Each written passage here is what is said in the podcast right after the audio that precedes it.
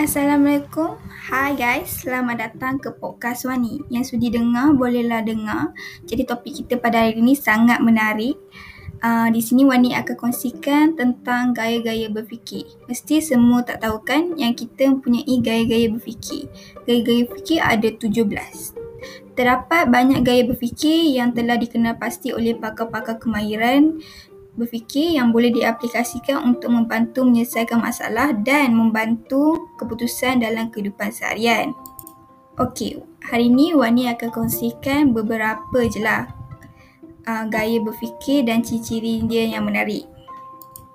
Pertama, kita ada pemikiran kreatif. Ciri-ciri dia menghasilkan pelbagai cara untuk menghasilkan suatu konsep, idea dan cara penyelesaian yang baru untuk mengatasi masalah.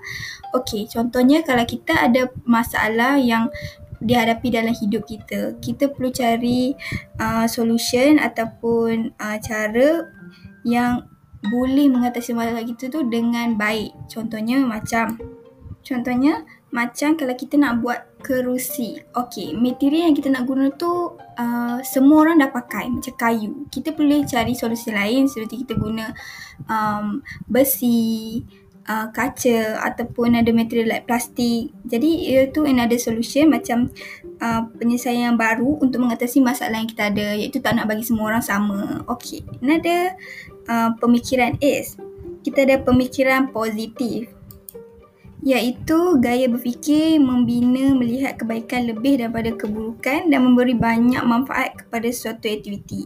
Okey, sebagai contoh, uh, positif uh, semasa kita menjalankan kehidupan seharian kita. Kita ada banyak benda boleh jadikan positif.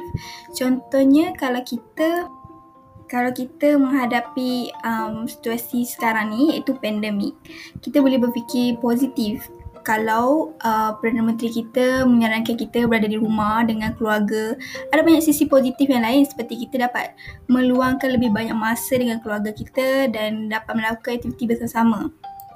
Sedangkan sebelum ni kita berada di luar dan tak sempat untuk meluangkan masa. Jadi ada banyak sisi positif yang kita boleh lihat dan lebih mendalam lagi. Itu pemikiran positif. Seterusnya, Seterusnya pemikiran negatif iaitu melihat masalah dan keburukan uh, dan sering meramalkan sesuatu yang buruk dan ia juga membantu memperbaiki idea sedia ada. Okey. Pemikiran negatif ni, pemikiran yang um, pemikiran ni pemikiran yang 24 jam dia berfikiran negatif tapi dia juga membantu dalam menyelesaikan beberapa masalah. Contohnya kita uh, nak buat uh, meja ke kerusi ke ataupun lampu kita ada satu kumpulan yang berfikiran yang baik-baik je tanpa berfikir sisi positif dan sisi negatif untuk uh, membuat satu produk tu. Jadi, kita uh, bila kita tak berfikir negatif langsung, kita tak tahu apa yang akan berlaku terhadap produk yang akan dihasilkan. Jadi, uh, kalau ada orang yang berfikiran negatif sedikit, dia akan membantu dalam segi menghasilkan produk yang lebih baik. Jadi, uh, contohnya macam membawa bahan-bahan yang uh, baik kepada produk tapi menghasilkan produk yang buruk terhadap dia bila uh, bila dihasilkan nanti. Jadi berfikir lebih panjang untuk menghasilkan produk yang lebih baik. Seterusnya kita ada pemikiran objektif iaitu berfikir berunsur fakta dan maklumat yang natural dan tidak bias. Okey. Contohnya setiap pemikiran dia tu selalu mempunyai tujuan dan tidak pernah uh, dan tidak pernah berat sebelah. Okey. Dia tidak berat sebelah sebab dia ada tujuan. Contohnya macam hari ni kita nak bangun pagi, kita nak masak. Kita nak masak apa? Kita nak masak um, sambal ayam. Okey, kita dah bangun, siap prepare, kita masak sambal. Okey.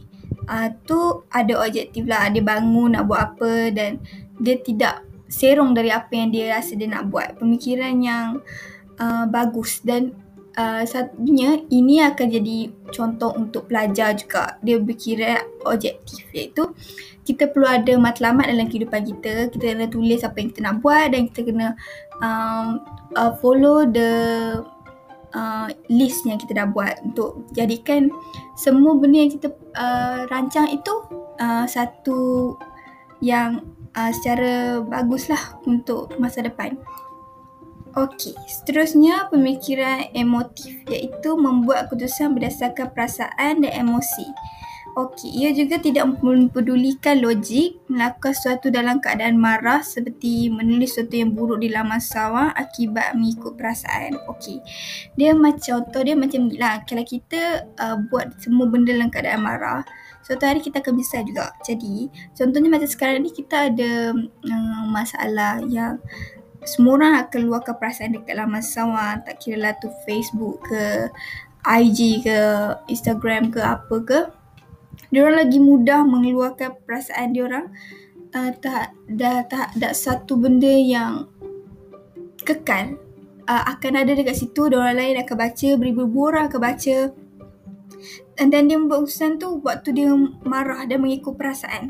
Jadi, bila nanti dia dah stabil, dia akan rasa macam benda tu tak perlu buat pun dan dia memberi um, suatu kesan yang buruk kepada dia bila suatu hari nanti.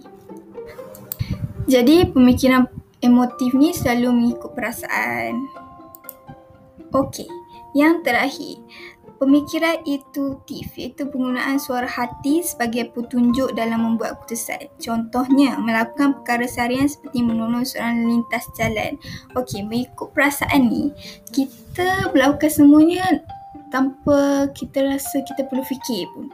Kita macam, oh, ah, perasaan kita cakap, kita patut uh, tolong makcik tu. Okey, kita tolong makcik tu. Perasaan kita cakap, hari ni, oh tak sedar hati lah nak keluar. Oh, jangan keluar. Lepas tu perasaan kita cakap, hari ni um, uh, macam lagi best kalau kita spend time dengan family. So, uh, kumpul family ramai-ramai, pergi uh, berkelah atau apapun. Itu menggunakan suara hati dan banyak kebanyakannya memang penggunaan suara hati ni menggunakan suara hati ni dia tidak tahu apa yang dia buat tu akan jadi betul atau tak. Dia cuma merasakan dia dari hati dan dia cuma buat berdasarkan uh, suara hati dia berkata-kata setiap setiap kali dia ingin melakukan sesuatu.